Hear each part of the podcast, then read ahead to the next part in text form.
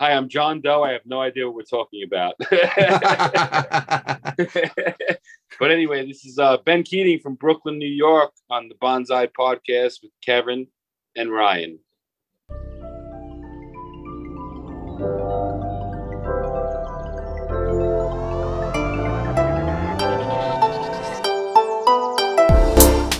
Welcome to the Bonsai Time Podcast, the tree hugger's number one spot for history, horticulture, and having fun.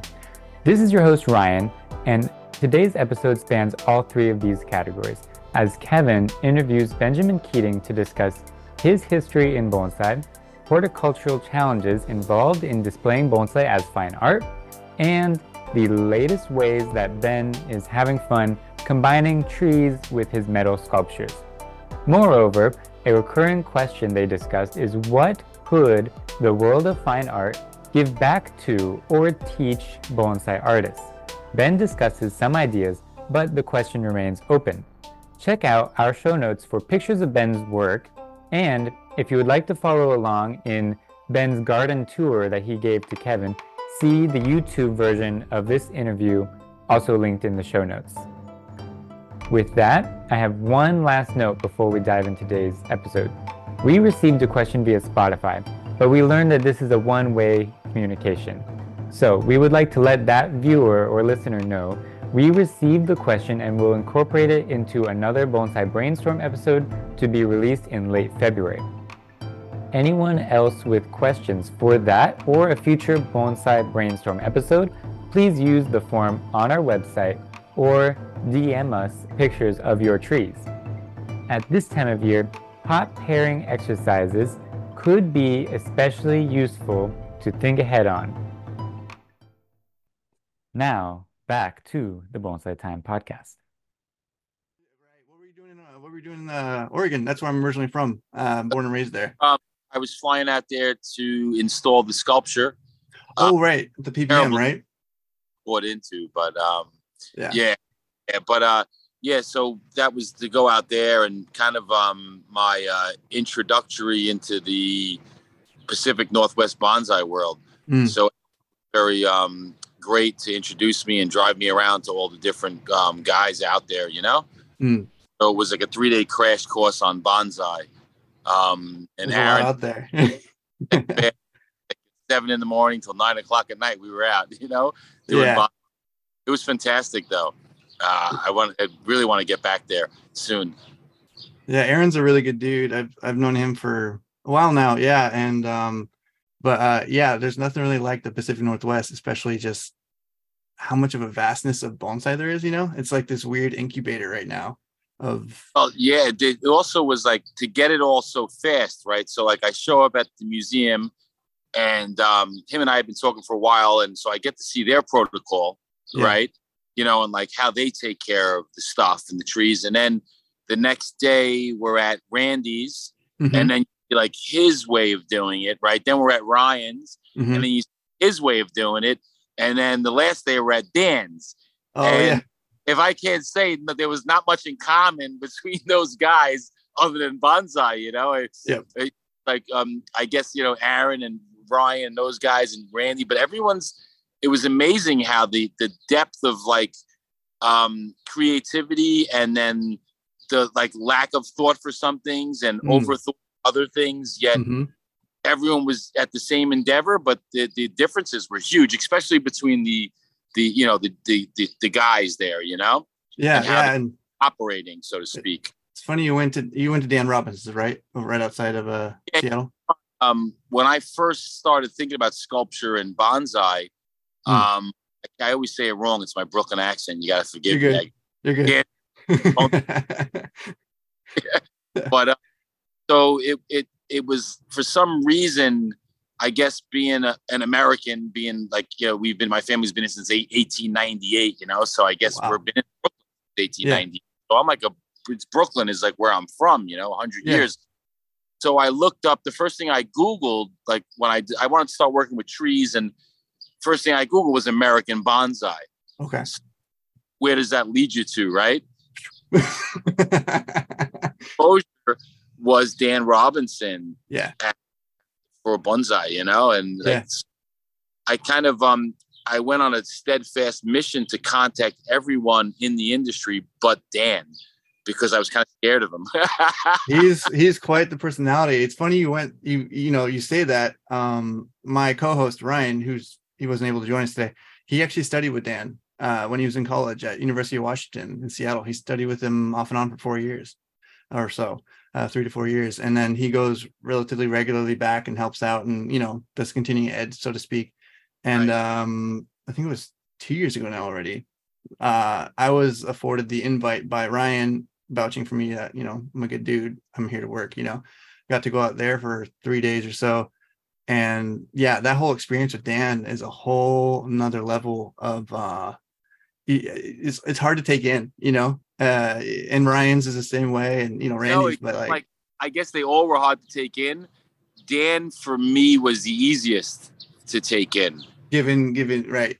Well, I think it's a lot to do with, again, my aesthetic as an American artist, where there's a bit of disregard that America kind of tends to pioneer.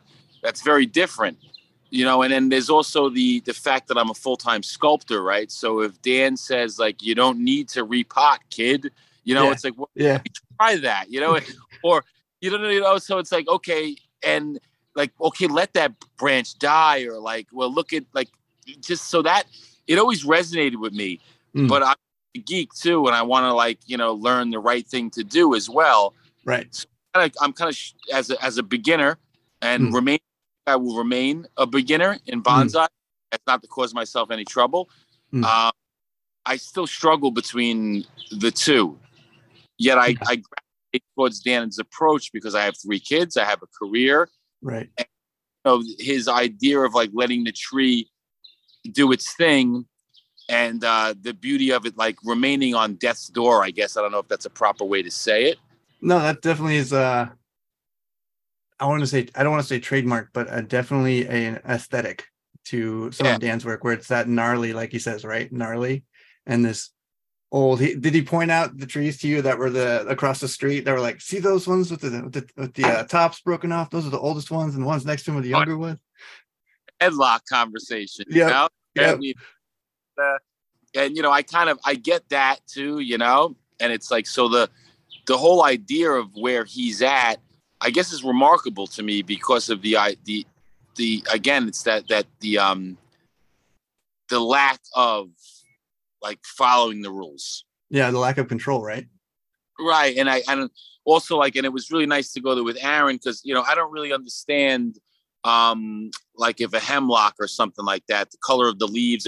So like Aaron's kind of was navigating the fact that like, look, man, a hemlock in any other collection wouldn't have yellow leaves, yet this thing has had yellow leaves for 35 years. Yeah.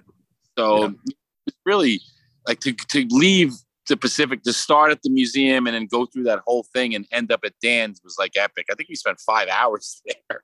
Yeah, no, that's a short amount of time, I would say. And we were leaving and he like chased us out. Let me show you the azaleas on the way out. And I jump out of the car, okay, let's go. Well, and the thing with his spot too, the history of it, right? Garbage dump thing. And yeah, that's amazing in itself. And now his son does a lot of the curatorial rock art and sculptures and things, and I didn't get a chance to meet the son, unfortunately. He's a good guy. Wasn't in town, but we got to see his shop too, which was super cool. Big old saw and everything. Yeah. It was huge. The rock into it, which is like super cool.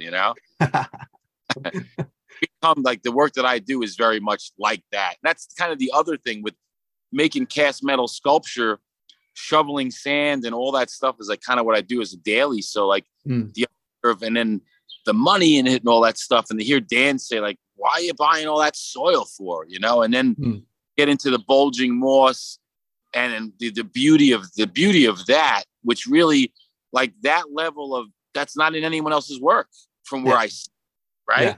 Because bulging moss isn't going to exist. And then breaking out of the pot like that doesn't exist unless you're not right. So it's like, and that's kind of like my first 3 or 4 trees that I have here look like that. Because I'm lax in my, what do you want to call it? I would call cleanliness or Oh, you're a dad. You're a dad.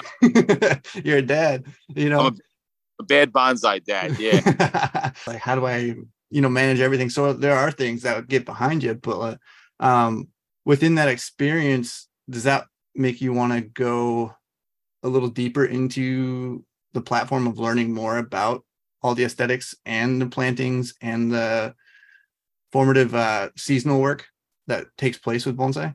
Or is it more just the approach of like, oh, I know what I can jump on and kind of do my own thing with?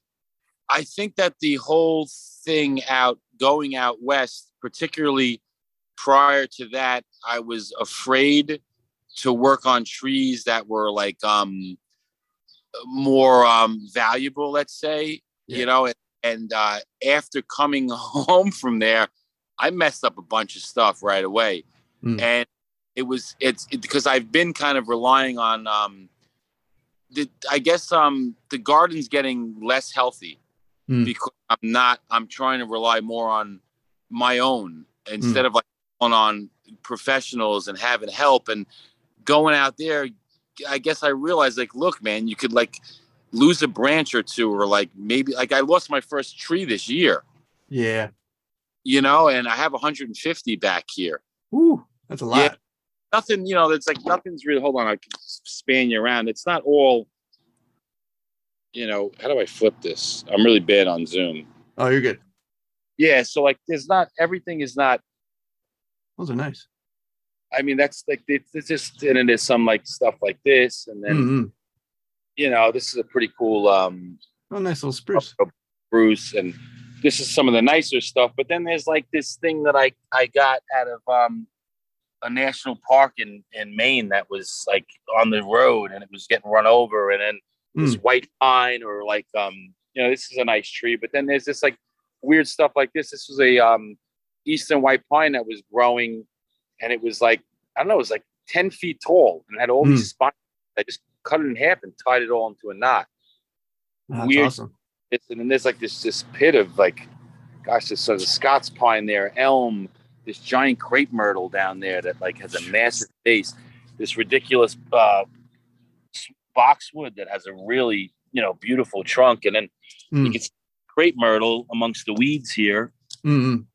It's huge. But again, like, look at these weeds, Kevin, like that's bad practice. This is a tree here that when I got home from, this is one of the first trees I got. It's an elm collected out here. This is like, I decided to just gnaw on it. Like, Dan, I came from the Pacific Northwest. This is the first thing I did. Mm. And I was just like, you know, like, look, and then I'm kind of watching. It's alive up here. There's barely, and I forgot when I was getting into it, you have to leave. Like, you know, you can't like get rid of all the outside. You're going to kill the top, but it's kind of going, you know? Yeah. And with deciduous trees too, they're pretty high water moving. So I'm sure Dan may have showed you that tree that kind of calloused itself on the inside back over. Yeah. Which is an astonishing thing to see. I was like, what in the heck? I've never seen that. No, those look awesome. You got some great work. And I think that too, you know, I was looking at your photos or your gallery showings and stuff. From what I've seen from your trees and just your style and points, it's very fitting. Well, that's cool. That is an awesome. Wow. That's diecast. That's cool. This tree, I just broke a major limb off because I was pushing it far, you know. Mm. But kind of everywhere, there's like a kind of a lot of hodgepodge, and you know, kind of duck down everywhere. And this is a Japanese white pine that was dying, and I had it. It started budding this year. It was dying in an old man's garden. Mm. It pushed this year, but it just quit the bed. This is like my planting I did. It's a rose and a tiny elm.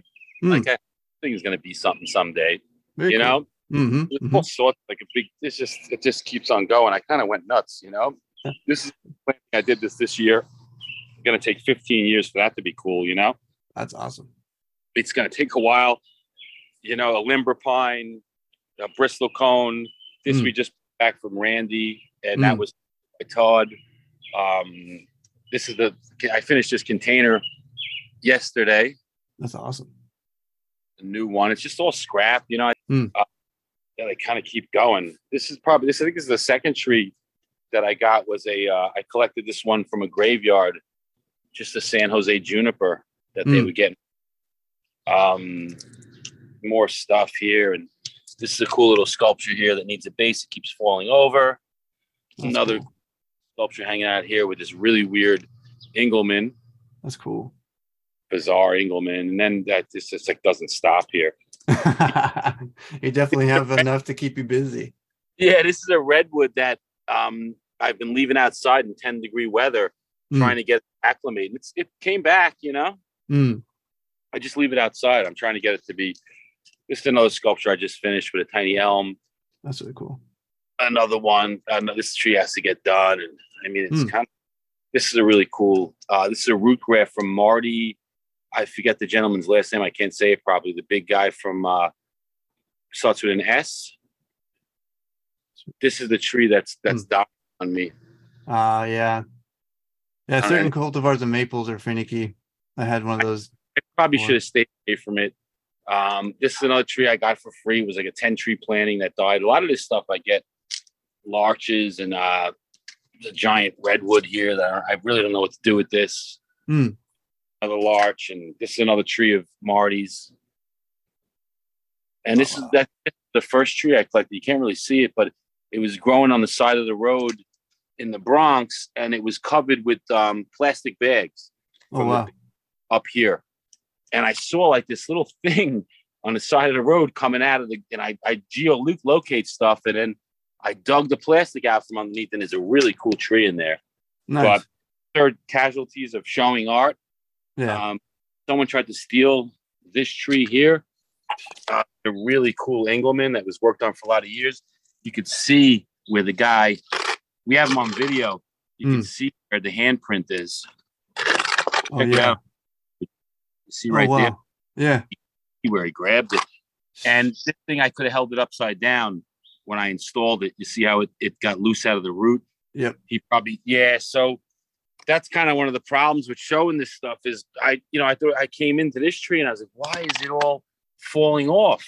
And this one, I don't know, he kicked the bucket. But again, I'm trying to show these things indoors for, I mean, gosh, like this thing was indoors for 1.5 months. Oof.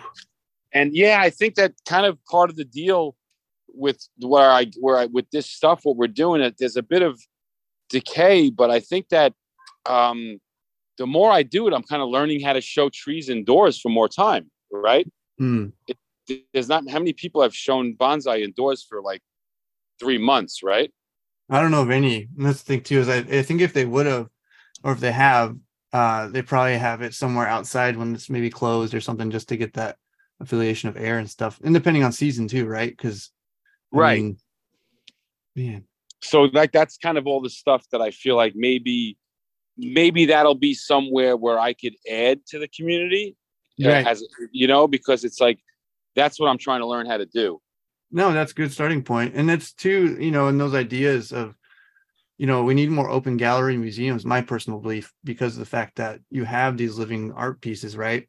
When you're enclosed, it's always that non-permanent acceptance of weather, right?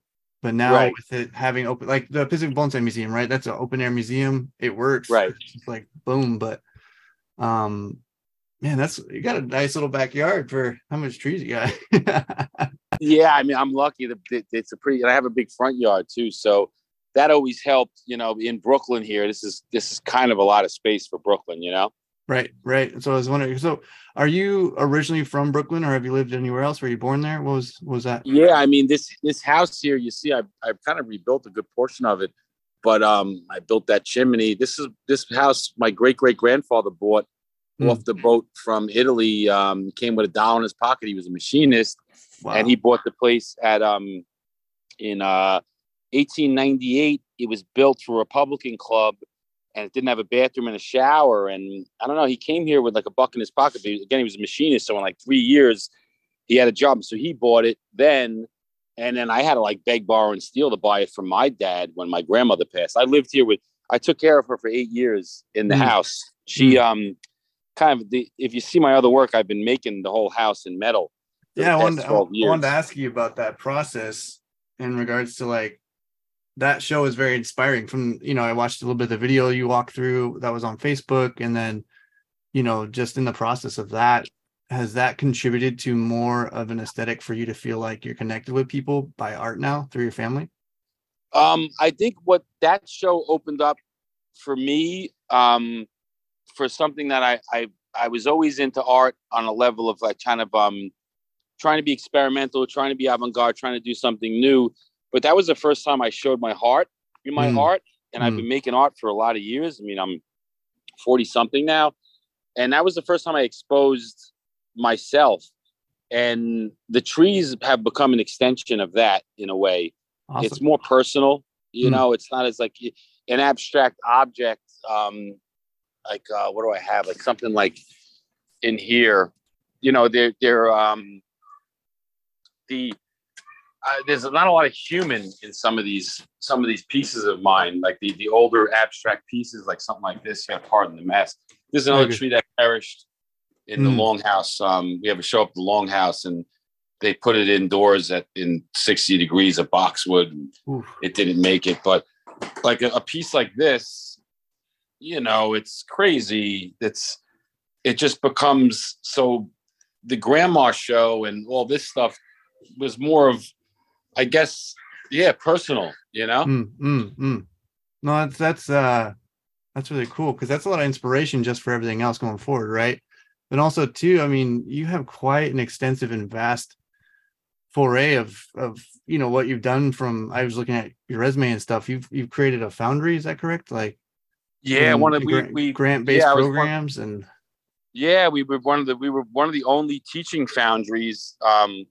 I mean, we taught at Columbia. I've taught at SVA, Pratt Institute, lectured all over. So we were one of the few foundries that actually extended all my knowledge to students, which was kind of cool. And then we also did production work for some of the greatest artists in the country for the past 20 years. I started out when I was like 20.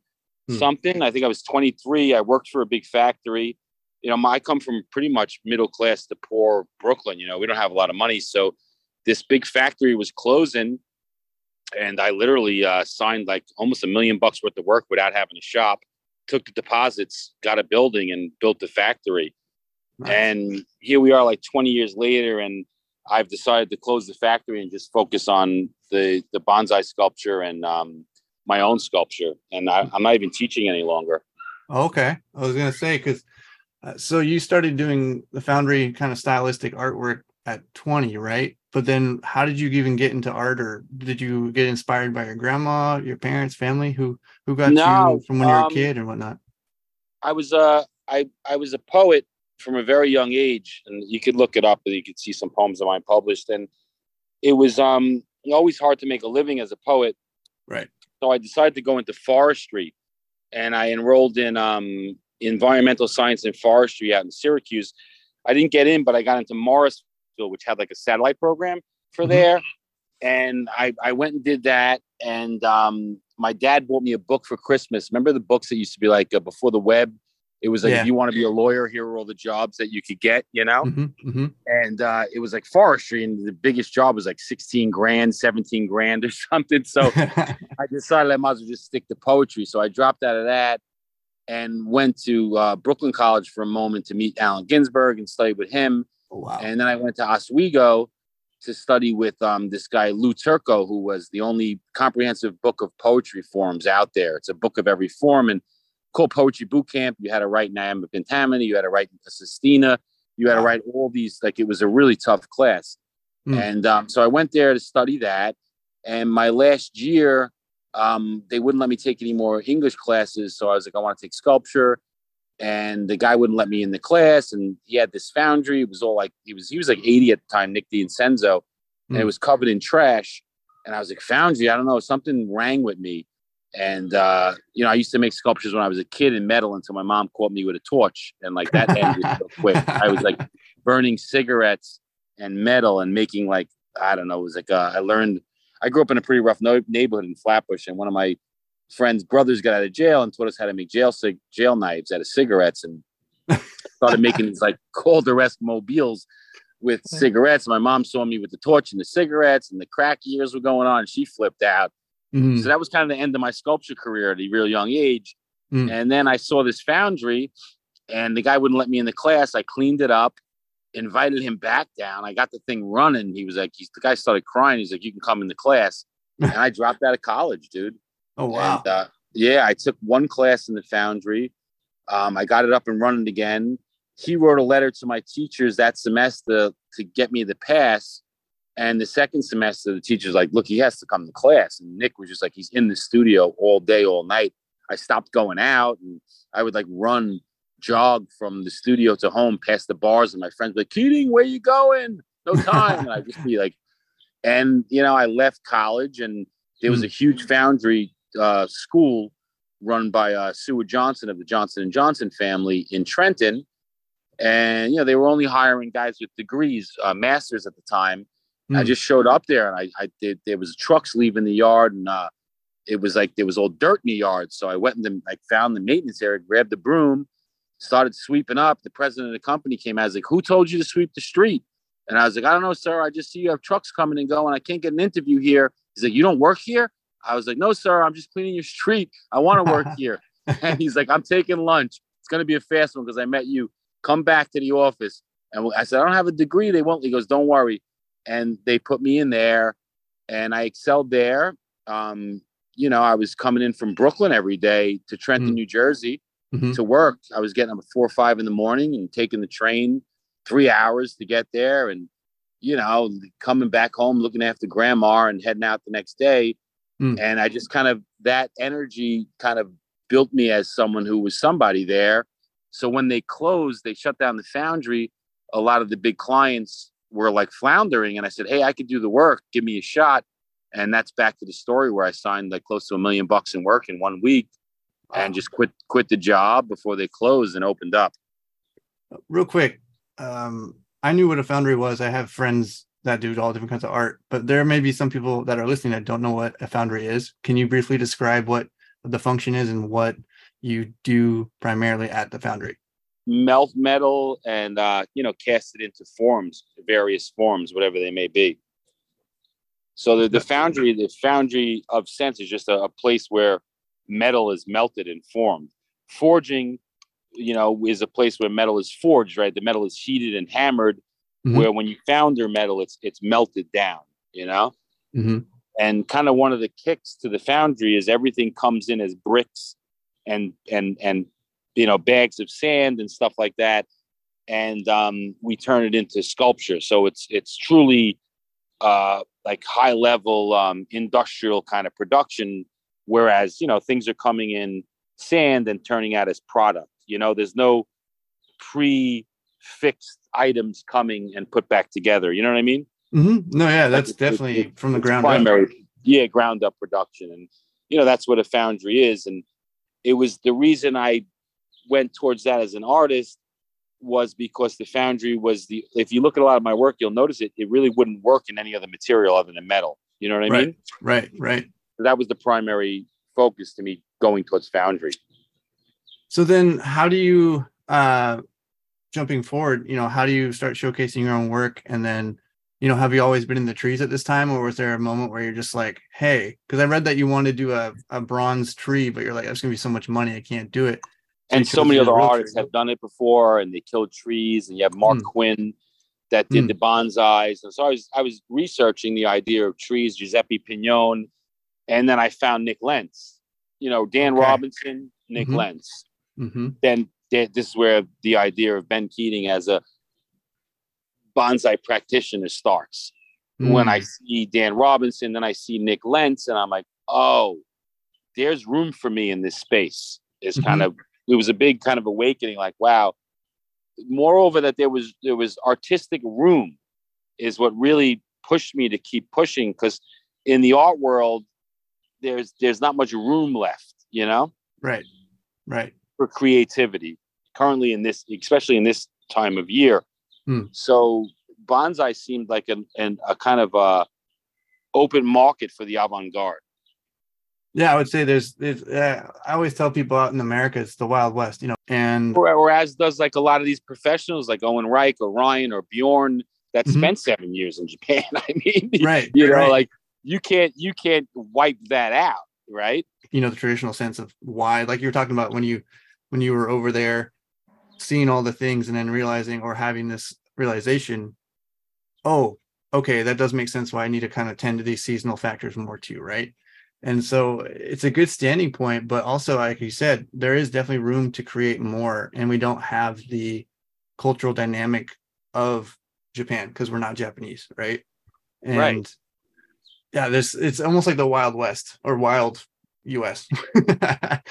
as our geography, you know, replicates what we want to do with our bonsai trees, right?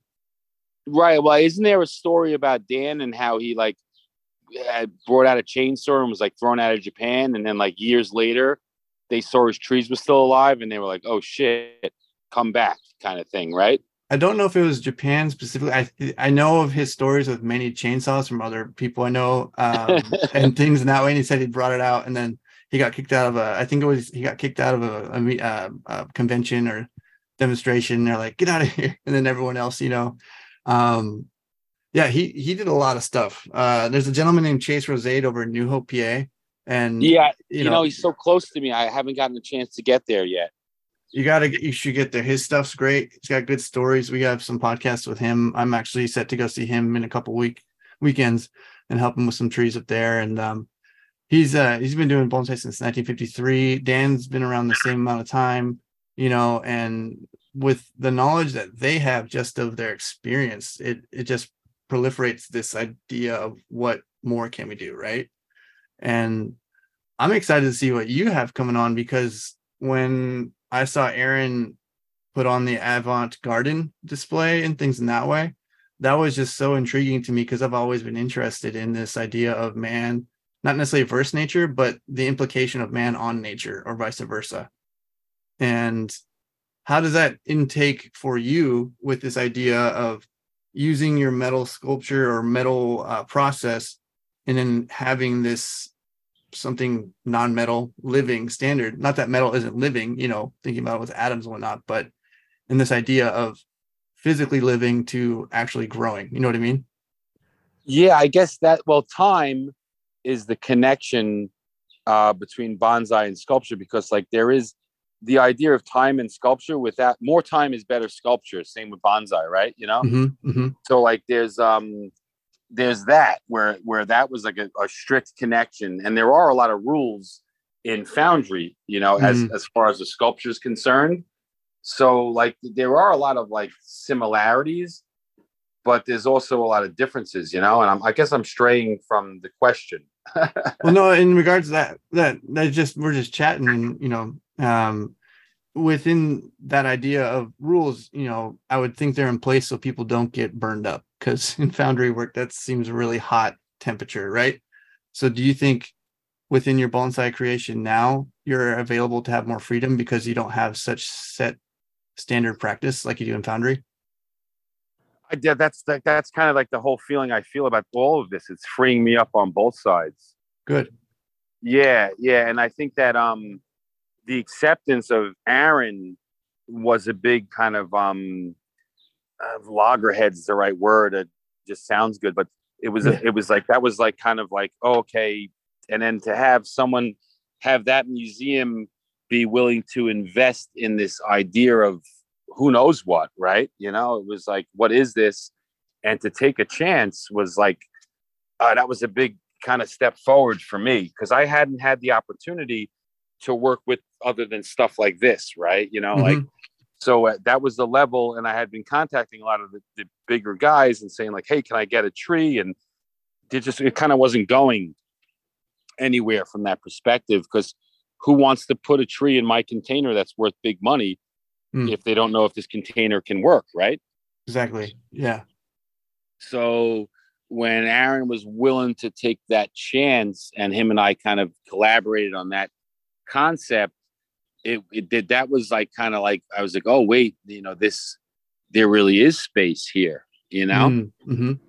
I mean, I can't lie, it's my first major museum acquisition. There's a couple of my pieces that'll be going to major museums in New York that were bought for me from big collectors, Mm-hmm. But they're in their living rooms right now. One of the biggest collectors in New York, that Ben, when I pass, it goes to the Whitney. Ben, when I pass, it goes to the MoMA. But as of current, the Pacific Bonsai Museum is my first permanent acquisition. That's awesome. In a museum, you know? Yeah, that's awesome. Because... Right? So it becomes like, and for someone who's been trying to get in the museums of the art world for 20 plus years, to step into this genre and to be accepted so fast was kind of incredible, you know? Well, and that's the thing, quoting a friend here, it says, when you do good things or good work, people see it. They don't necessarily understand why at first, but they want more of it. And I'll say for me, when I saw your work, I was like, this speaks to me because this is similar to like my liking, you know?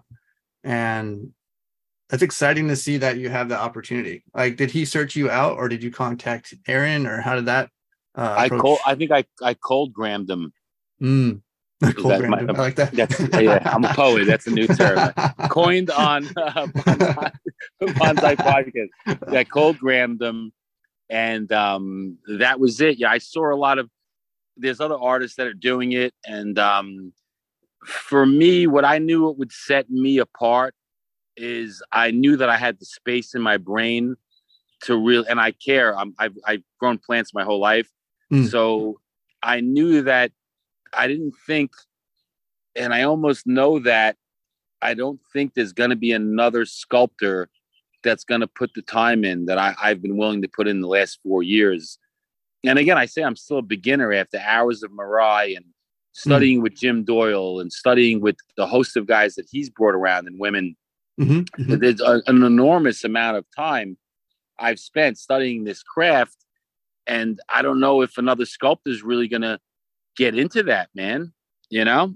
Right, because there's that divide, like we're talking about, what time do you put in for what?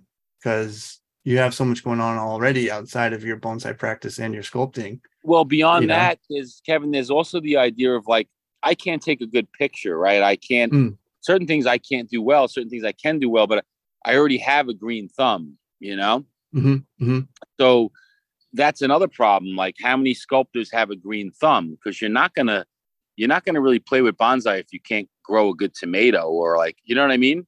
For sure. No, this is true, because it's hard. You can teach it, but it comes in the application, right? Yeah. Well, I think there's a certain, like with everything in life, there's a certain of it built into your DNA or not. Yeah, I agree.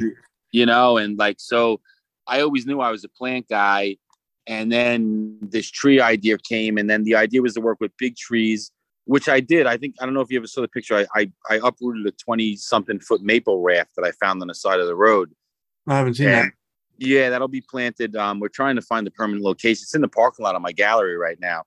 Oh wow! And we'll be styling. I'll send you the pictures of the tree, and I uprooted it last year.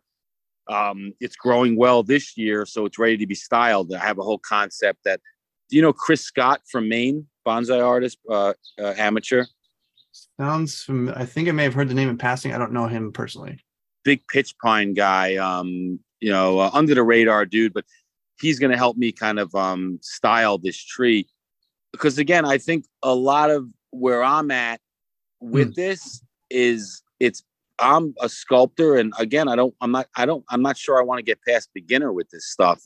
Maybe in concept and in theory in my mind, but I'm not looking to be a professional bonsai artist. You know, right. So whereas a lot of other artists like that are working in the medium or have played with the bonsai medium, you'll see they make pieces with trees, and there's no mention of the potter. There's no mention of the artist that designed the tree, right? It's the name of the piece is like My Desire or whatever, mm-hmm. right? So like, okay, so someone grew this juniper, you cast it in bronze, someone made that pot, whether it's just an antique Japanese vessel, but the tenets of bonsai are container by, tree by, originally established by, collected by, right? And in art, we tend to steal a lot. And it's like, for me, yeah, dude, like, you know, so for me, this was like an opportunity to say, wow, I could collaborate with some of the best bonsai artists in America with my containers if I could just make these things so damn pretty that they can't say no. So That's just what I'm trying to do. That's awesome. And it really does open a new playing field, especially for a lot of people that, I don't want to say it's stifled, but sometimes it gets cloudy, and, you know, that interpretation of like, oh, is this offsetting from the tree or pairing together? Right. And right. That's really cool because of the fact that you've already got your first iteration and piece into the PBM, which is a huge museum. You know, I think you can only go forward from there, especially with the support of that group. Because we're working on a kinetic one right now for them. Say again? We're working on a kinetic sculpture, gotcha. Bonsai sculpture for the Pacific Bonsai Museum now. That's awesome. It's going to be, it's a ponderosa that's going to go into this kind of, for lack of a better word, a choo-choo train. And it's kind of, there's going to be a turntable built into the composition. So like back to that, like, so the more I study bonsai, the more I could figure a way to give you guys a better container. So like, how about a container that rotates? So you don't need, cool. Yeah. Right? Or it moves, right? So like, so it's on wheels. So you can, so now you have a heavy tree. So it has a dolly built into it, and it has a turntable built into it. That's awesome. That would save a lot of bags. Right? You know, like, so like this is where I feel like I really need to study with all the better guys in bonsai, because that's the way for me to kind of navigate on how to make the container. I mean, where I'm at now is like, it was like complete disregard in the beginning, but now it's like, wait, maybe the avant-garde could help the bonsai artist. Like with this, like if we develop this thing that no one's ever seen before, but it has a turntable in it. Right. So stuff like this, and the Pacific Bonsai piece, we put like, I put irrigation down the back of the sculpture. So the water, it's a vertical planting, but there's a pipe with holes drilled in the back of the planter. So when you pour water in, it goes directly to the middle and back of the roots. So, you know what I mean? Because if you're pouring on a vertical planting, it doesn't want to get to that furthest point back in the planter, right? Right. Gravity pulling down. Right. So the water, there's a funnel in the back of the planter with a pipe that goes down the back. So all the water gets funneled to the back of the roots, and it's not a problem because it's not a flat planting. So the gravity is going to pull the water anyway. Right. But this way, the whole root structure gets soaked. And that was the big kind of take back from working with Aaron, was taking the, like, as he calls it, avant disregard, and maybe a way of making it regard, right? And to establish a equitable practice of avant-garde art and bonsai, where the shape and the abstraction of the idea can maybe help the horticulture of the plant. Maybe that's a really cool, that's thinking about it horticulturally. You know, I'm in school for that, and I was thinking that hits all the points. If you have an access point for water to specifically go into an area that wouldn't necessarily have a lot of water ability and access, you're already, you know, 20% there just with the capacity of water holding, right? In regards to I mean, honestly, like, I don't know if any vertical planting out there. Does anyone else have a pipe feeding the water to the where what would be the sheen area of the tree? If I haven't seen it personally. Up? I was gonna say, I'm like, you know, I was gonna say Jim Doyle is a good friend. I was thinking, does Jim have anything? I know he's got some quirky stuff, but I don't know of any. I know people that have vertical plantings, but it's in that idea where it's just, you know, you water it. Well, they did this sitting there, dumb, you know? And especially like. I mean, we can even get into conservation, right? So for me to water a rock planting or a vertical planting, I'm dumping gallons of water out, man, to saturate that plant. There's no ifs, ands, and buts about it, right? If you have that funnel in there. So like all these things, I think that's kind of where I'm kind of grooving now. And that's why we were making the other planter for the Bonsai Museum there anyway. And I started to kind of move in this direction with Aaron just this week. Actually, I was like, Aaron, what if we did like a turntable and like a? Then he's like, what about I said, what if it moves for you? And he's like, what about a train car? And so it's that the development. The more I could work with professional bonsai artists, the better I could do. Right. And the more I could learn. No, definitely, and that just opens doors to so many different other platforms and show ideas. You know, have you been to the national show? There's the one up in Rochester.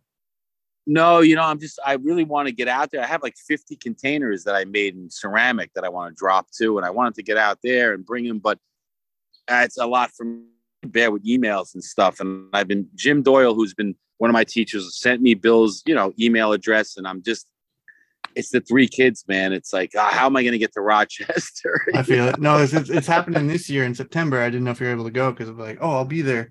I have to go. I think I was trying to like. I thought that it would be good if I have a table there, but I mean, I just stopped when I'm very bad sometimes when it comes to emails, No, it's hard. I didn't have to ask, really truthfully. It was kind of one of those shy things where I'm not sure if I belong there yet. Like the same thing with not contacting Dan 5 years in yet, maybe the rush to the nationals is a lot, I will say, from my experience within bonsai, I started in 2016, 2017 or so, and when I say started, I mean, I'm still learning, always learning, right? Always a student. I've had the most access and ability just to get in connection with people through bonsai. And they were the most open, most of the time the idea is we may think myself personally, I could just, like I heard you say, oh, I don't know if I'm there yet. There will be people ready for it because there's plenty of people that are inspired by work, but also want to do something different too. Not just to be different, but to have that appreciation of like, oh, let's progress it forward. You know what I mean? So I was going to say, if you can, I can introduce you to more people. It's like, come on up, let's go. Oh, September 9th. Jim was a great resource too. I was going to say, did you just contact him and call him after you were searching, or is he just like some bonsai near me kind of thing? No, well, again, like I was back channel stuff. So I found Dan and then I found Randy, and then I was looking to get stuff from Randy, but he doesn't ship and all that stuff. And then I found out that a bunch of Randy's stuff was at Jim. So that sent me to Jim. That's how I found Jim. I found Randy before I found Jim. That's awesome. Yeah, it's really weird, right? He's been very gracious too, Randy, with his time. I sent him some pictures of sculptures when I first started, and he got right back to me. He's a great guy. Yeah, super gracious. And he sent me a couple of plants since I've gotten to know him that were really like the one behind me that I showed you, that Todd style, that the level of stuff that I need to get to. And then going to see him really woke me up as to what I can do. But again, like the yard's not that big. I mean, I can't really to why I need other bonsai artists to work with. It's like to sculpt the tree. I can't wait 20 years. So I need you guys, if that makes sense. So do you see yourself focusing more with creating the dynamic vessel, or not even dynamic vessel, but there's the vessel, and then having the artist interpret, and then having that time together? Or do you want to also have your trees within your own vessels too? Yeah, you'll see them 20 years from now. But as far as for the next 10 years, it's, working with everyone else. Like, like the little tree I just showed you, it's like, it's basically Nick Lenz circa when he was 20, when he first started. What puppy? There's not going to be, I realized that in order for me to see my vision, it's going to take 20 years, right? Right. Patience is key. That's what the trees teach us.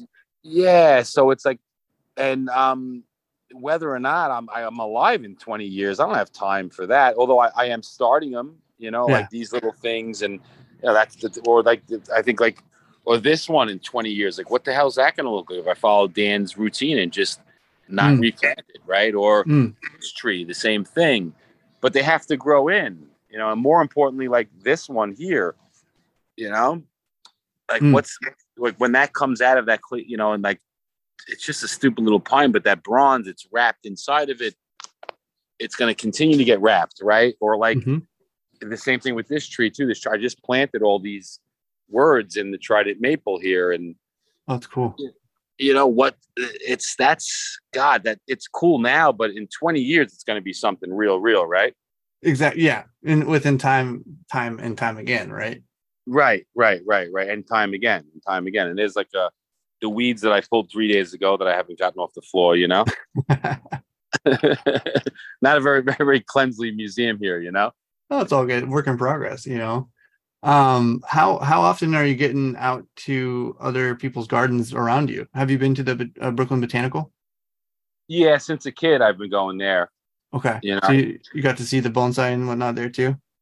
Yeah. For years, I don't live that far. I could walk to the Brooklyn Botanical Gardens from my house. Oh, nice. With you know, the question I ask a lot since we are 3 years out of quarantine. How did you do with quarantine? Did you focus more on your art, new ideas? Did you go to your trees? That was quarantine was when I realized I don't want to teach or make other people's art anymore. I just want to focus on myself. You've quarantine shut down. Well, exactly. Well, it shut down my business, right? So there was for 2.5 years I made a living off of not making a living. So I was like, oh, back to kind of that idea of when I quit forestry school. It's like if I'm gonna be broke, I might as well just do my own thing, right? Mm-hmm. That was kind of, this is weird because it's like some weird elm I've been growing in my concrete for like a bunch of years. And I have to redo this concrete sooner or later. So when I do it, this thing will get dug up and I don't know, what is that? It's an elm, right? Can't really tell, my camera's a bit fuzzy. May just want to Google Lens it and be like, what is this, Google? I gotta get that. I see, again, I'm bad with the net. I have none of that stuff, you know? No, you're good. I just, you know, I'm 35 now, going back to school, and all my peers are in their, 1920. I'm just like, wow, you know, it's a different perspective, right? But in regards to that application of community, my co-host Ryan and I, he's going to school for his PhD in microbiology. We just started the first ever bonsai club at The Ohio State University. And that just has garnered so much more community involvement to where we're trying to get more people to see it as art, you know, because is it art versus craft, or craft and an art, you know what I mean? And we're also trying the application of just helping students decompress from stress. And there's a lot of students coming in now asking about what other things can be done with bonsai. And, you know, you're a great example, because not that there's anything been just stalemating bonsai, but there are certain times that I've seen in history of American bonsai that have shifted it into a completely different propulsion. You know what I mean? I think we're at that paradigm shift now, you know, with everything that Mirai's doing and everything that where Bjorn is at, and the fact that we probably, not that I know this, but I've heard this from other professionals, that we probably have with Randy and Andy and Dan and all these collectors, and arguably Randy might be the best tree collector in the history of the world, right? Potentially. There was a guy in Jay, like, you know, so we're at this point in America where we really, like, where else in the world, maybe in, there's that woman in Europe that's pulling all those trees, right? But yeah.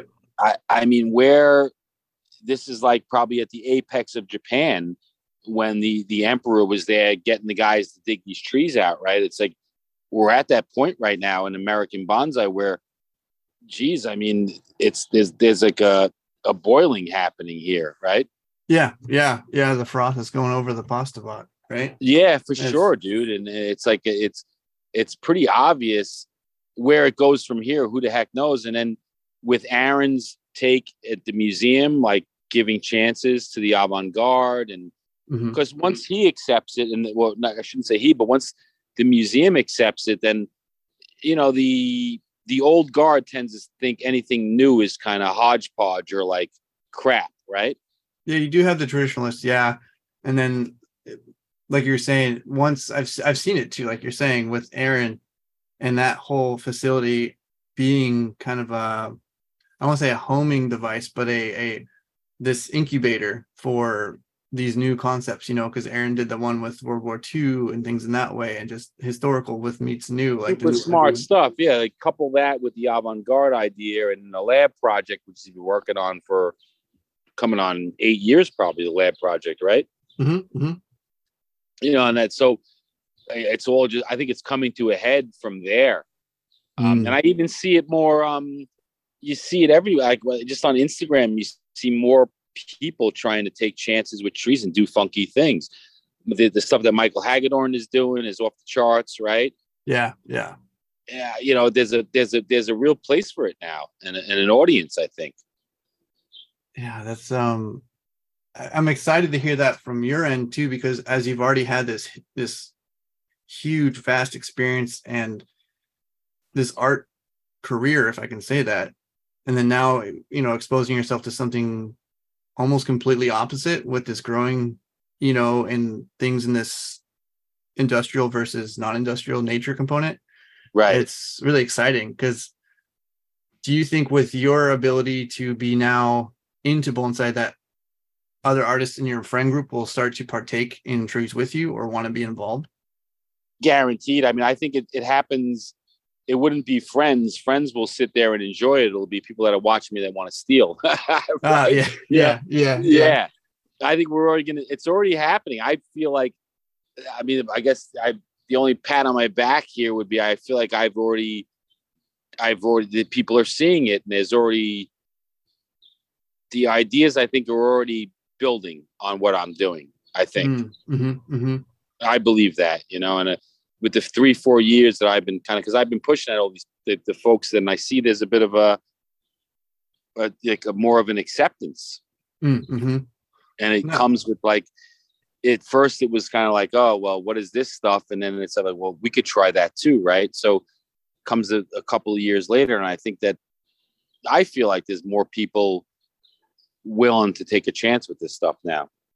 Definitely. I would agree, just from the people I've talked to, the people I've been able to talk to via this platform of the podcast that I started with my friend Ryan. And then just the community, you know, it's a lot of more, I don't like the term younger people, but people, you know, in their 20s and teens are coming into it, and they have a completely different idea about it.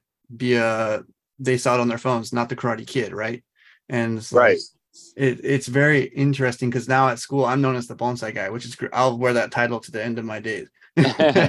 But in regards to it, it's that other dynamic of how do we keep them involved, right? So I mean, there's a process. Like, what is the process? If you could explain it, of how you do your foundry metal work, right? Do you find the metal first and then go to your shop and then melt it down, or how does that work? Well, it's all just stuff comes in a truck, you know. Okay. I buy ingot and I buy this. I use some scrap in my work. I don't know. I'm just fly by wire with the art. I work every day as a 9-to-5 on my sculpture. Mm-hmm. And I couldn't tell you what I'm doing tomorrow, other than like meetings and schedules. I kind of just take it as it goes.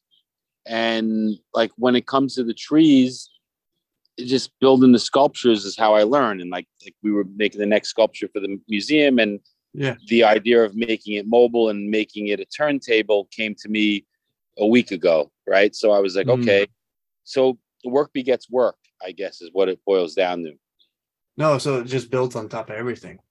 Yeah. And the fact that I'm not teaching or doing other artists' work anymore, this is all I think about, are the trees and sculpture at this point in my life. So you're addicted. Yeah, beyond it. And even better now is I'm no longer concerned.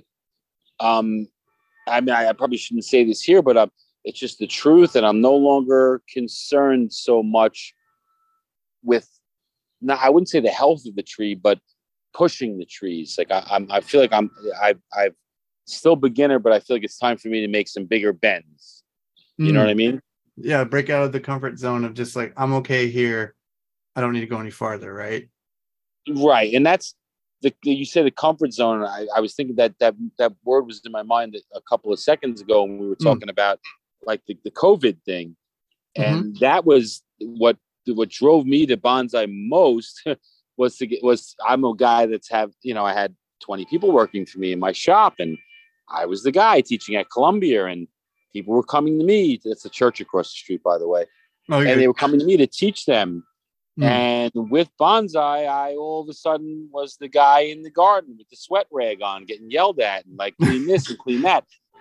And that was probably the biggest learning artistic moment in the last 20 years of my life, to go back to ground zero and be the apprentice. Yeah, it was really, and I still enjoy it. I mean, like, I'll go over to the garden and clean Brooklyn Bonsai, who he's been around, Paul Graviano. I don't know if you ever heard of him. No, I know Brooklyn Bonsai. I've never met Paul. He sounds like a very nice person. Man. Like, takes care of cat. He has like 1,000 stray cats that he cares for. That's awesome. He's got like, and he has a really good handle on like what it is that, you know, bonsai is for, you know, maybe the consumer, you know, a really good handle on it. And he's like, his business acumen is like, he just like, he makes cards. He's 80 something years old at this point, you know? Oh, wow. He's been in a long time. I didn't realize he was that old. He opened in 73. Wow.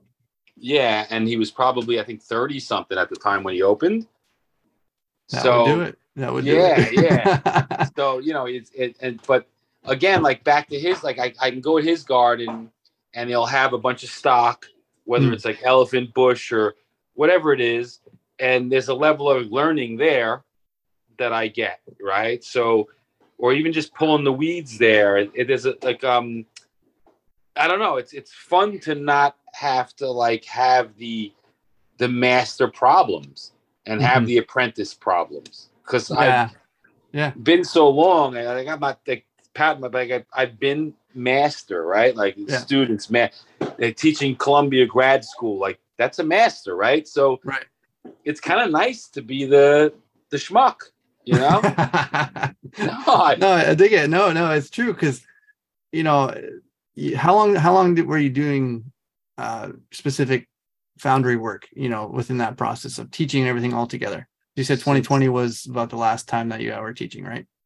Yeah, I stopped. No, I don't know. I guess I stopped teaching in 21 but yeah, so I started doing foundry in college and I was 19 and I started working at that production foundry at like 23.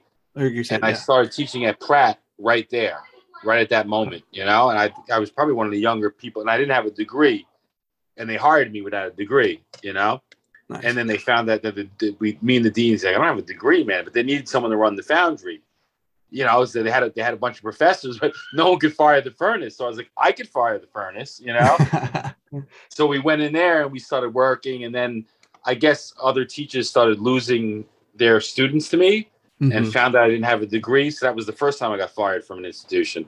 Even though I was hired without a degree. Yeah, yeah. You know, the dean's like, Mr. Keating, you didn't tell me you didn't have a degree. And I was like, no, I don't, you know. But at Columbia, it doesn't matter. Okay. You know, at that level, it doesn't matter. As long as you have that base of knowledge, right? That's what they want. Well, they're smart that way. But, you know, at SUNY, you know, I'm never going to get a job with no bachelor's degree, you know. It's not going to happen.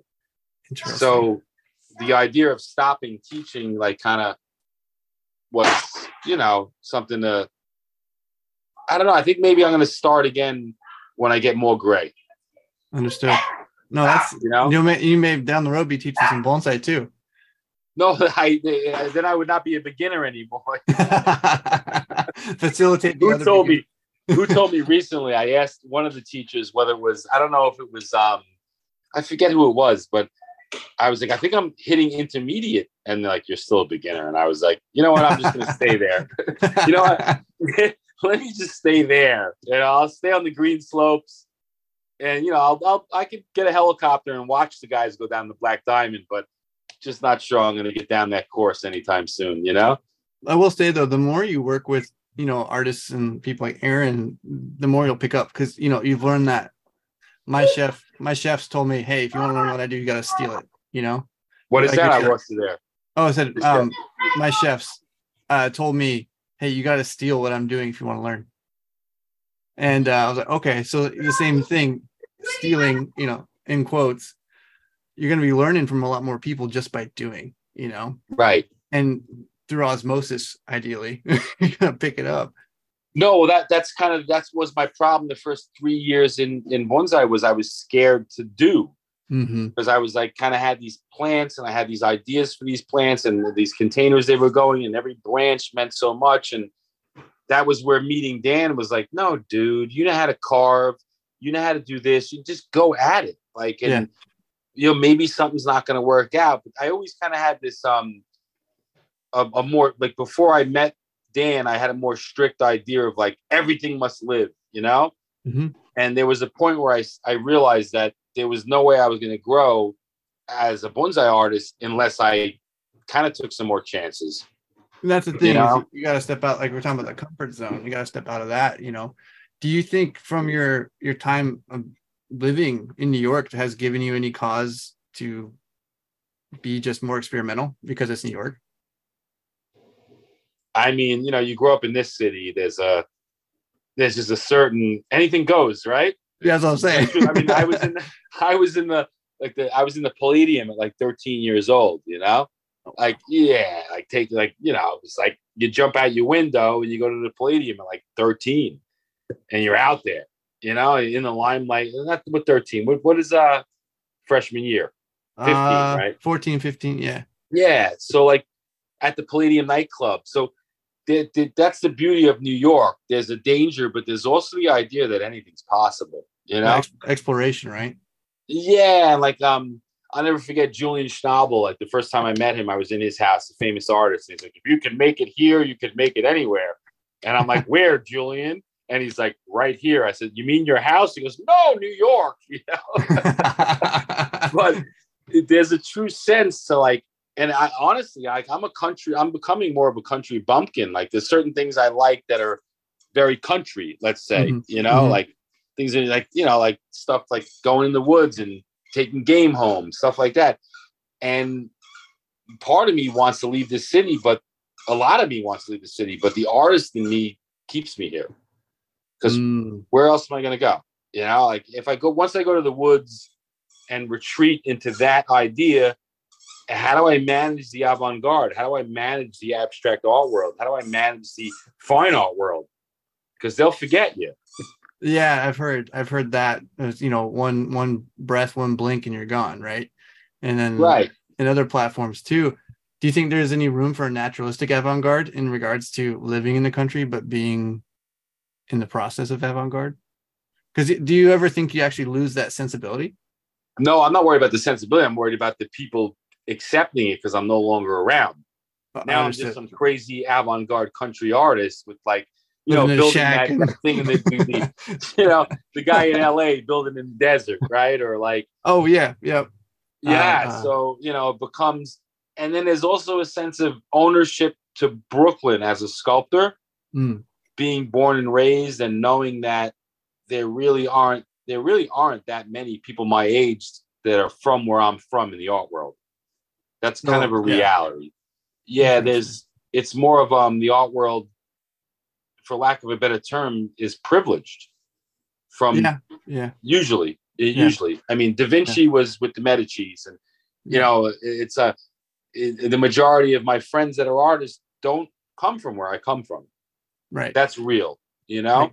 Yeah. I mean, CBGB's is gone. That whole scene, you know, the grime, the grit, and the glory is. Well, beyond, even when that was going on, the majority artists come from money, dude. It's just what it is. You know, who has the luxury to think of nothing all day long? That is quite a quote. That's a really. Yeah. Wow. To really bang on it and like really bang on nothing and bang on like, what's missing in the world, and like artistically you either have to be like insane, mm-hmm. and it's the same thing with bonsai, like you know, the greatest bonsai artists are really rich dudes and really crazy dudes, or vice versa. Crazy, I mean in dedication, Kevin. Well, yeah, no, it's you know, it's a lifestyle for me, and most people I know who I'm really good friends with in continuation I know through bonsai. It's really all the people I know anymore is like bonsai people, because it's a family, you know, like Chase Rosade, I call him. Yeah. Chase is open all the time. He's a great guy. I mean, within this artist talk we were just discussing, that brings up a new idea in regards to, do you think there's still a place for bonsai in all art or only specific kinds? I think it's just everyone has to just like wake up and like everything's the same. Mm. I know in art the problem is the collectors don't want to like not so like imagine I give you a piece of art and it's got a cat in it, mm-hmm. right? Do you like mm-hmm. cats, Kevin? Yeah. Okay. Do you like ferrets? Yeah. No, you like every animal? Nah, not every animal. Yeah. Well, what animal don't you like? Damn. I guess I do like every animal. Yeah. Maybe some, or something like. But again, I'm giving you a piece of art with a ferret in it. Okay. And if you know, like that's kind of my point with that, or like a spider, or a cockroach, right? No, or rats. I don't like rats. Rats. Boom. My grandmother couldn't see him on TV. She So now you're a collector, and Ben Keating makes art with rats in it. Mm. You got to feed the rat. Forget about most people don't dislike plants, but they know that most people know whether they can take care of a hosta or not, or whether they can take. Right. You know, I killed 30 spider plants. I tried aloe vera. I had an orchid. I bought a cactus. I had a precumbus juniper that someone bought me in bonsai. They killed them all. Yeah. So now you're going to spend $40,000 on a Ben Keating bonsai sculpture. Right, right. That's called failure right there in the art world. You know? Right. Well, those are those ones too. That in those cases, do you make it a like a set rule that has to stay outside? Well, no, there's a contract, and it got crazy on that bonsainut.com. Okay. There was an article about me in the New Yorker. Yeah. I please don't go on there. They lambasted me really bad. I don't even sign on there. It was like a whole just one day.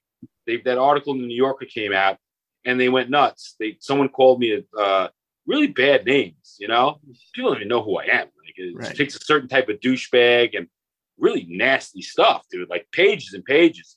One guy's like, "Well, I know Jim Doyle, and Jim Doyle speaks highly of him, so I don't know what you guys are saying." And like, he's a scumbag, but the point is that like there has to be, you know, I say I lost my track in thought because they were harassing me, but the idea of like, contract, we were discussing the contract and the idea that maybe the plant would die, right?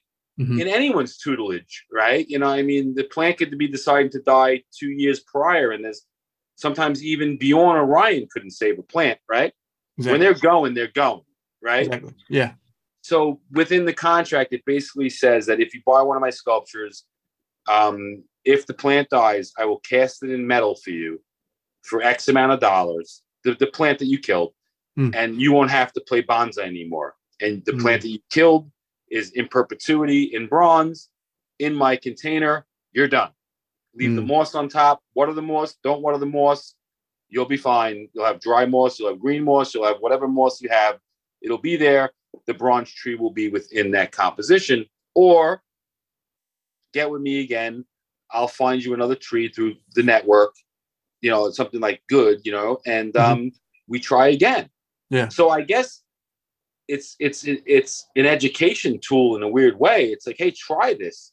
And if you fail, you could do this. And if you want to keep trying horticulturally, I'll be there to support you. And it's like a contract.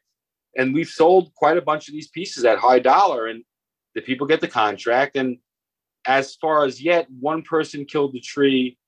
And they haven't gotten back to me on what they want to do. I found them 3 replacements and so on and so forth. But again, this person's a billionaire. Like he might not even, you know, so we're not pushing it on people, but it's not a dead end when you buy one of these sculptures from me. And that's kind of back to that blog. They were saying like, what kind of, but they don't really know what the backstory is. Right. So like, we're telling you like, try. And the whole idea is that anyone that could buy art has a garden too. Yeah. Well, and so you want, from my understanding, what you just said, you want to create it as an avenue for them to explore other possibilities of taking care of this thing to keep it alive. I prefer. Yeah. Yeah. And then the ball's in their court, right? And that's with any tree you sell, right? Will there be any time that you would not sell a piece to somebody because you don't think they could keep it alive? No, because I would cast it in bronze and it's going to outlive any of you guys' trees. Of course. Aesthetically. Yeah. But that's the end result. So like, who else, any tree out there, who else can guarantee you that if it dies, it's not going to go in the bin? Not going in the bin. It either becomes a learning process in a collector's world. So how could we negate that? Right. Right. They're trying. They had a high level tree. They lost. They want to try again, or they want to give up. And then that high level tree gets immortalized in bronze. Yeah. Permanent. The permanence. Right. Permanent. Right. So there's no lack of love. You know, it may seem strange and it may seem kind of outside the norm, but there's no lack of appreciation or like respect for what it is there, you know? Right. I think there is a line where people sometimes, and I'm not speaking for anybody except myself, by people meaning me, that sometimes I've run into the fact I'm like, am I stuck in a situation where it's me thinking primarily about just keeping the plant alive and the aesthetic different, or is it the aesthetic overpowering my ability to take care of my plant? That's me. Right. Well, this is the genius of Dan, right? Yeah. Back to Dan, because it's not what's the stress, man? What are like Dan said, guys, Dan, what's your what every 2 days? Even when it's hot, he goes every 2 days. Yeah. I said, what about when it was 116 in fucking Portland? Oh, we watered more than every 2 days that week. But you know, it's like that's I guess that's why I really love the idea of that. That's American. Like, that's where I really grew, Dan. It's fucking American bonsai, man. It's like rock and roll, you know? Yeah, and it's that ability to create your own, you know? And that's why I'm excited to see this aspect, because you've had this, you know, we keep talking about your history and your art career, these showings and these galleries, you know, MoMA and things, and you've known people in the fine arts world.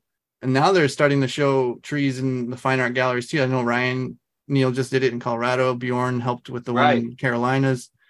And this exposure, it's great. I just want to see it in this explosion soon, because it feels like a slow burning wick to a bomb. You know what I mean? Like, it's getting there, and then sometimes it stops and you have to relight it. But I think there's another allocation of fun. You know, everyone, Chase Rosade says, I've never worked a day in my life because I've always had fun playing with little trees. I was like, it's a good application for happiness. I mean, I could kind of say the same thing, you know. My wife might not be happy to hear it, but yeah, man. I mean, it's my mom got out of the Trade Center in 01. The guy behind her passed, you know, when she was running. And we didn't hear from her until 9 o'clock that night. And I thought she was gone, you know, and she called me up, and what she said was, Ben, you got it right. You did whatever and she doesn't curse, my mom. She doesn't drink. She don't smoke, you know, it's not like me. And she goes, you had it right since you were young. You do whatever the fuck you want every day. And like this, that's art, you know, and like, that's the separation, because bonsai, you don't do whatever you want every day. Like, you really care, you know? Right. So it becomes a separation, but kind of, Dan might do whatever he wants every day. Is he going to pick weeds today? Is he not? Is he going to bullshit all day with someone? Certainly not pining over the trees all day, right? Yeah, mostly, yeah. Yeah, I mean, I know he checks them in the morning, but it's all seasonal practice too, right? Right. And if one's like kind of, I mean, there wasn't the attention to detail on like decandling and like, I don't know, does that exist there? At the Landing Gardens, like, you know, I'm sure it does, because some of the trees are so complicated, but they're all kind of gnarly, man, you know. Oh, they all are. Yeah, they all have their own gnarliness and viewed in the and back to like him putting the arm around your shoulder and saying, look, they're supposed to look dead. They're not old unless they're dead, right? If it's not apical dead, then it's just a new young growth tree. Or something. New young tree, right? So the age is in the decay. So would you ever create a piece of art that would decay with a tree? Yeah, I mean, they all do, because some of them are steel, unfortunately. Okay, so the rust and then everything else. Right, the original concept was bronze and indestructible bonsai pot, right? But expensive, and then who's going to pay like $10,000, $5,000 for a bonsai container? And it's heavy, and you know, things in that way too. Right, but even on the high end, couple of grand, right, for a really nice nowadays for a really nice horse, or which is well worth. I mean, you know, horse. I think his work could be worth triple more than that, you know, potentially. Definitely. I mean, there's a category beyond it, but like, you know, a bronze casting, a 10-inch, like, you're already talking the horse cost just to make. A 30-inch bronze pot, you know, or 25-inch bronze pot, you're talking $1,500 in production. Right. Not made in China, not made in Thailand, they're made in America. Right. You know, so I fail to see room in that kind of genre Right. Which is what drove me back to fine art, right? And then what drove me to ceramics, the first time I started making ceramics since a kid, was to make bonsai pots, you know? So I've been making, because I want to try to get my aesthetic in the hands of the masses. And even the steel containers that I'm making right now, they're meant to be accessible. That steel container's maybe $350, $450 for a 10-inch round planter. Yeah, yeah. So, and that's kind of the idea with the avant-garde with me, with bonsai, is to not shy away. Like, no, it's not. Maybe it's not. Maybe everything's not expensive. It's avant-garde. It's accessible. Right, right. That's really what I'm trying to get to. And it's a struggle because whether I make things in 1 minute or 50 minutes, sometimes they're more valuable to me. And right. I have the intention to start with give it to Kevin for $350. And then I see it out there. And I'm like, I'm going to sell this thing for $350, but it's going to have to take me to let go of this. Right. Because if I hold on to it, it's only going to be in high collections. It's only going to be with the people. I have to let go in order to let it grow. And that's that word, accessibility, right? Because there's so many things. That's what I've been trying to find a way to do, is how do we create more access to it? Because it's really, like, it's so expensive. Like, it is that default, you know, because in Japan, there are trees here that would be $4,000 or $5,000 that were going with exchange rate, $900, $800, you know, and they're old. But the duality of that is the fact that Japan has so much of a resource based for bonsai trees because they've had the 1,000 years of practice, right? So they've had so many trees just going into so many people's hands and then in rotation throughout, you know, however many thousands of years. And then here we're still so young that we don't even know where we're going the next day, right? Right. You know, they have the application because Japan. I don't know if you saw any of my pictures online, but I did. Yeah.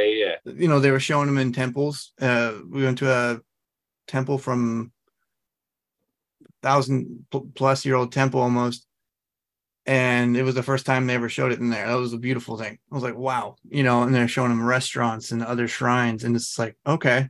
But also over there, you have trees at graduation ceremonies for high school. You have them in salons. You have all also things. The tradesman bonsai. You know that gentleman. That guy. Yeah, I've been trying to reach out to him on Instagram, but he hasn't caught me up yet. But you know, he's taken. That's like, I guess that's kind of, in my opinion, that's the idea of the next level in Japan, right? Like he's the young guy.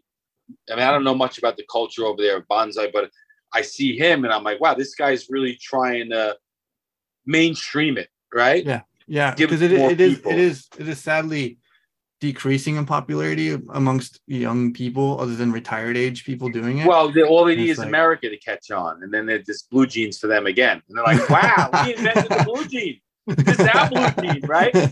No, but this is the truth, and that I think that proves to where we're at in the world with it, because if that's said so, like if Japan's already tailing off and we're coming up, they're going to come back around. Yeah, I did sense once it becomes the popular culture again here, they're going to pay attention, you know? Yeah, I mean, everybody is. I mean, we have, like you said, Bjorn, Ryan, Hagedorn, all these really big name people in our backyard, so to speak, you know? And it's that idea of that accessibility for that. You got Mariah and accessible too. Like, you know, I showed up at Ryan's garden. He met me. I showed up at Randy's place. He met me. You know, I showed up at Jim's. He met me. So there's a level of like, you know, kind of you're not allowed, but if you show up, you're getting on the field. Yeah. You know? And you come with a kind speech. It's like, oh, hey, how's your day? You know. You don't want to talk about bonsai all day. Just talk how they're doing as people. Right. Or like not ask for a picture for Instagram, you know? Right. It's like, but there's a certain level of like, and it's funny you said that it's losing interest in Japan and gaining interest here. Yeah. Like but the thing is in Japan, like I think it's part of the reason we're gaining interest here is because of all the great work that Randy and Andy Smith are doing and Steve Ireland and all those guys. Right. And Bob Shimon and all the other people that I don't know that I'm not mentioning, that doesn't exist in Japan anymore. So yeah, a lot of those people passed, sadly. Well, and the trees they don't exist. Right. Yeah. Yeah. There's nowhere to collect anymore. So you're only dealing with like a Telpurian Farms that's 400 years old in Japan, or a Weigert's that's 150 years old. So the styles are set. Yeah. Where we're still able to get natural product. Yeah. In Europe true. And in America.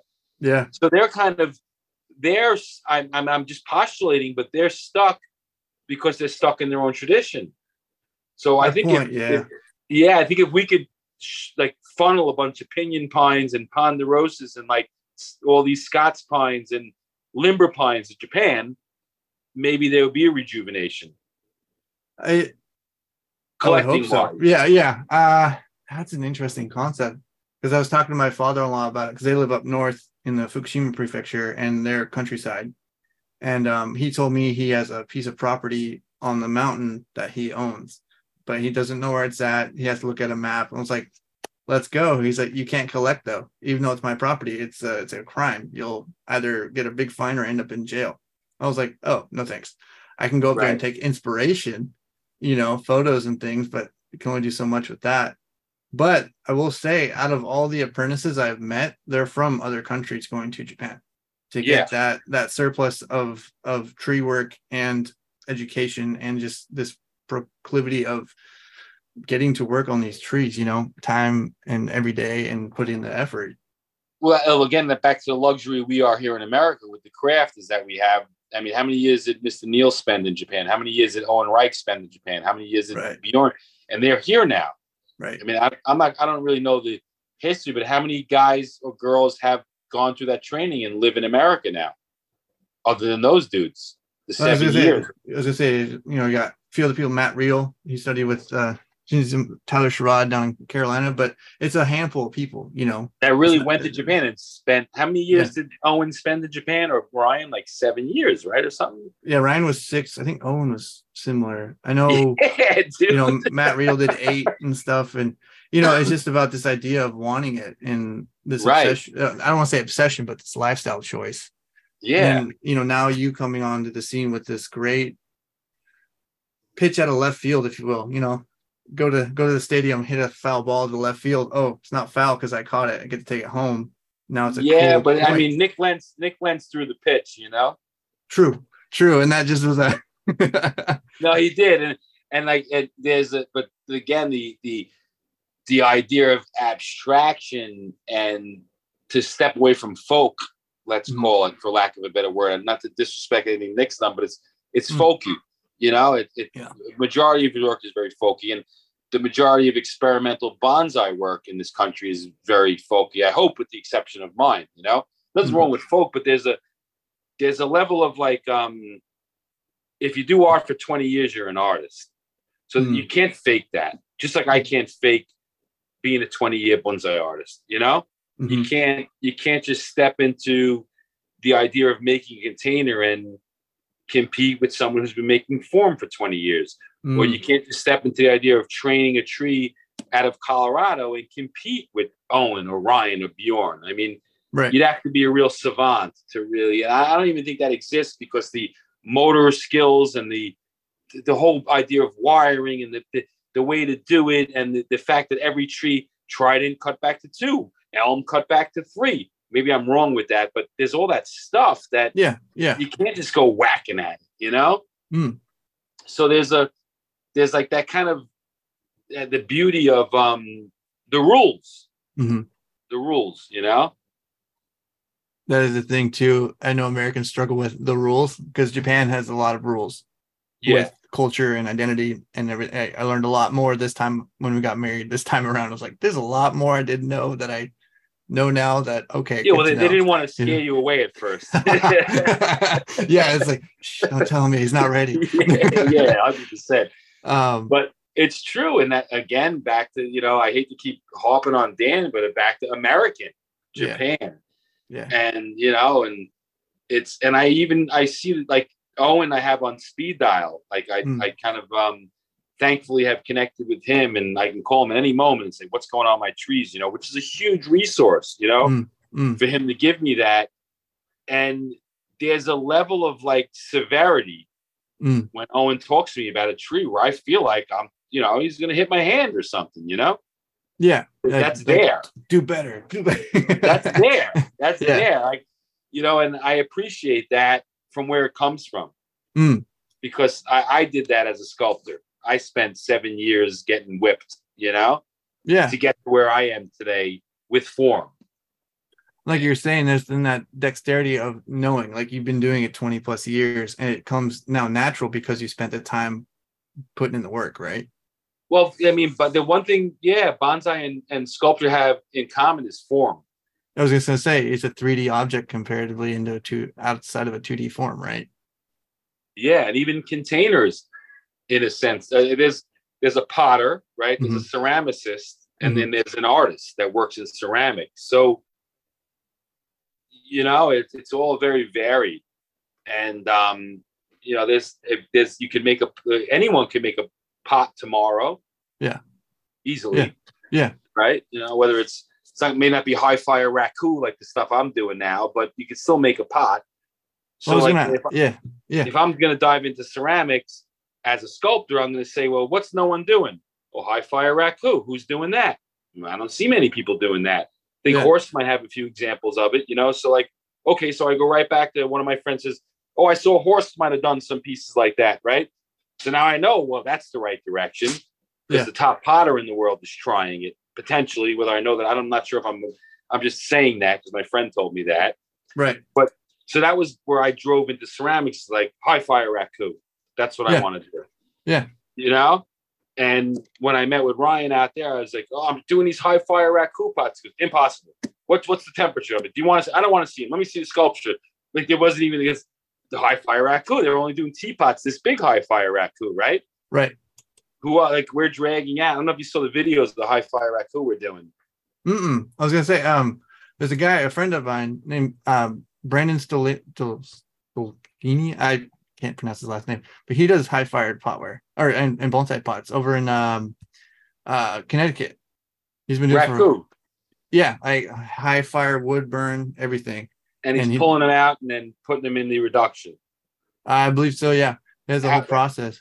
Yeah, it's a whole process. We've been figuring out, and it's like it's a big because we're doing some 30-inch pots, which means you need to drag it out. You need to drag this 30-inch pot out of a at 3,000 degrees. Yeah. I was gonna say a wood-fired ceramic. we're firing gas. Oh, you are? Okay.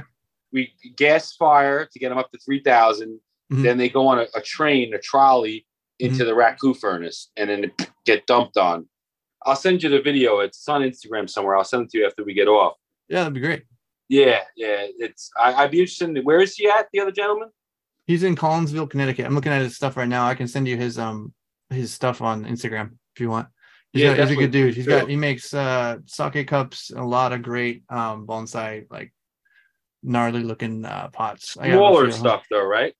He's got some bigger ones. He hasn't been able to, he does it as a community based thing where it's a group of people. So you have to fit in all your pots there, but you can't just take, because that's your one piece, right? You got to have multiple if you want to sell them. Dude, yeah, that's what I'm saying. Like, so we're dumping like, sometimes we're doing 3 pots in a 4 foot by 4 foot, but 7 foot kiln. Oh, wow. Okay. Yeah. Well, that is a bit different then. Yeah. Okay. Well, you need air. You can't clog them in there. They need to have air, right? I mean, in order, if you have a big pot, you know, we're getting maybe 3 or 4 a level. So we're firing up to 3,000 three pots and then racking them over, you know, but the majority of the work I'm doing in Mexico, and that helps again, back to the bottom line. If I was doing it in America, these pots would be thousands of dollars. There'd be no way around it. Right. So I travel to Mexico, and again, it's all just to make it accessible. Right. I'm going there because I don't want to make another $4,000 pot. Like, it's just not. I mean, I have $50,000 piece of artwork. I don't want. It's not going to play for me to try and make expensive, super expensive pots. But I'd like to make pots that are super expensive looking but obtainable, open to the masses, right? Yeah, I mean that's kind of my dream. It's a hard fight. But that's kind of my dream. Have you been through this idea you have now? Have you been? I don't say ridiculed, but has the fine art world that you've been accessed to, have they treated you different, or is it just like, how is it different now for you?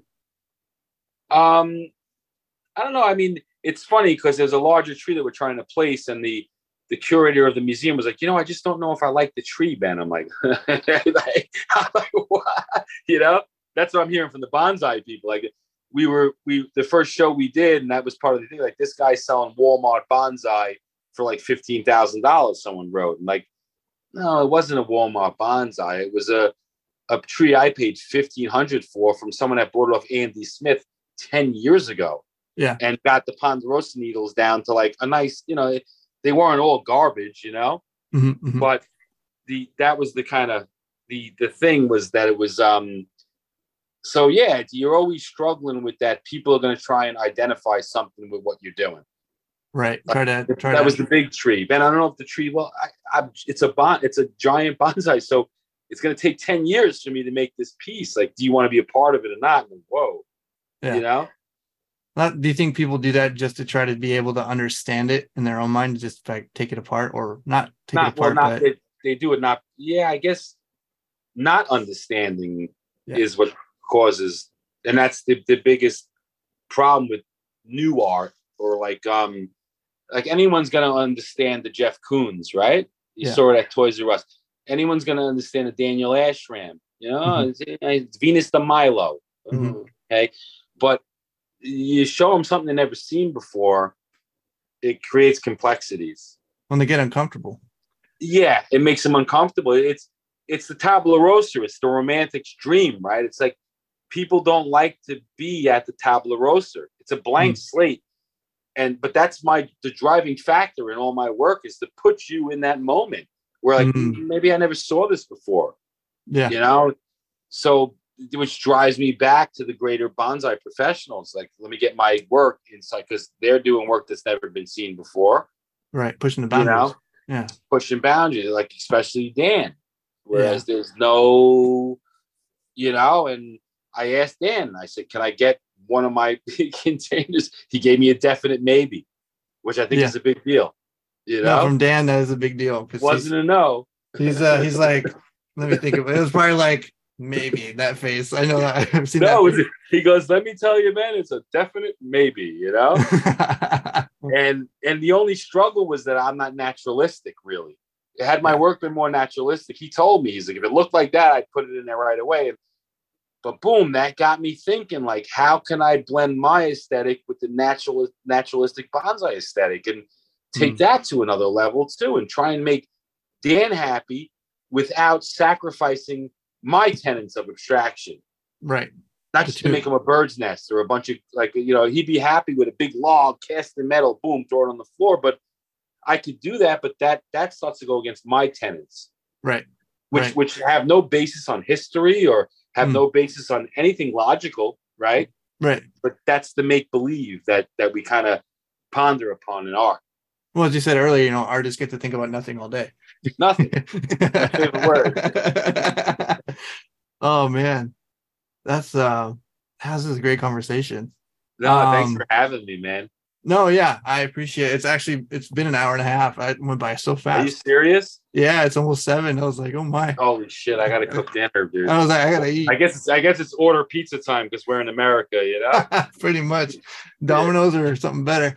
Look, you want to laugh at like the dedications? My son wrote this to me.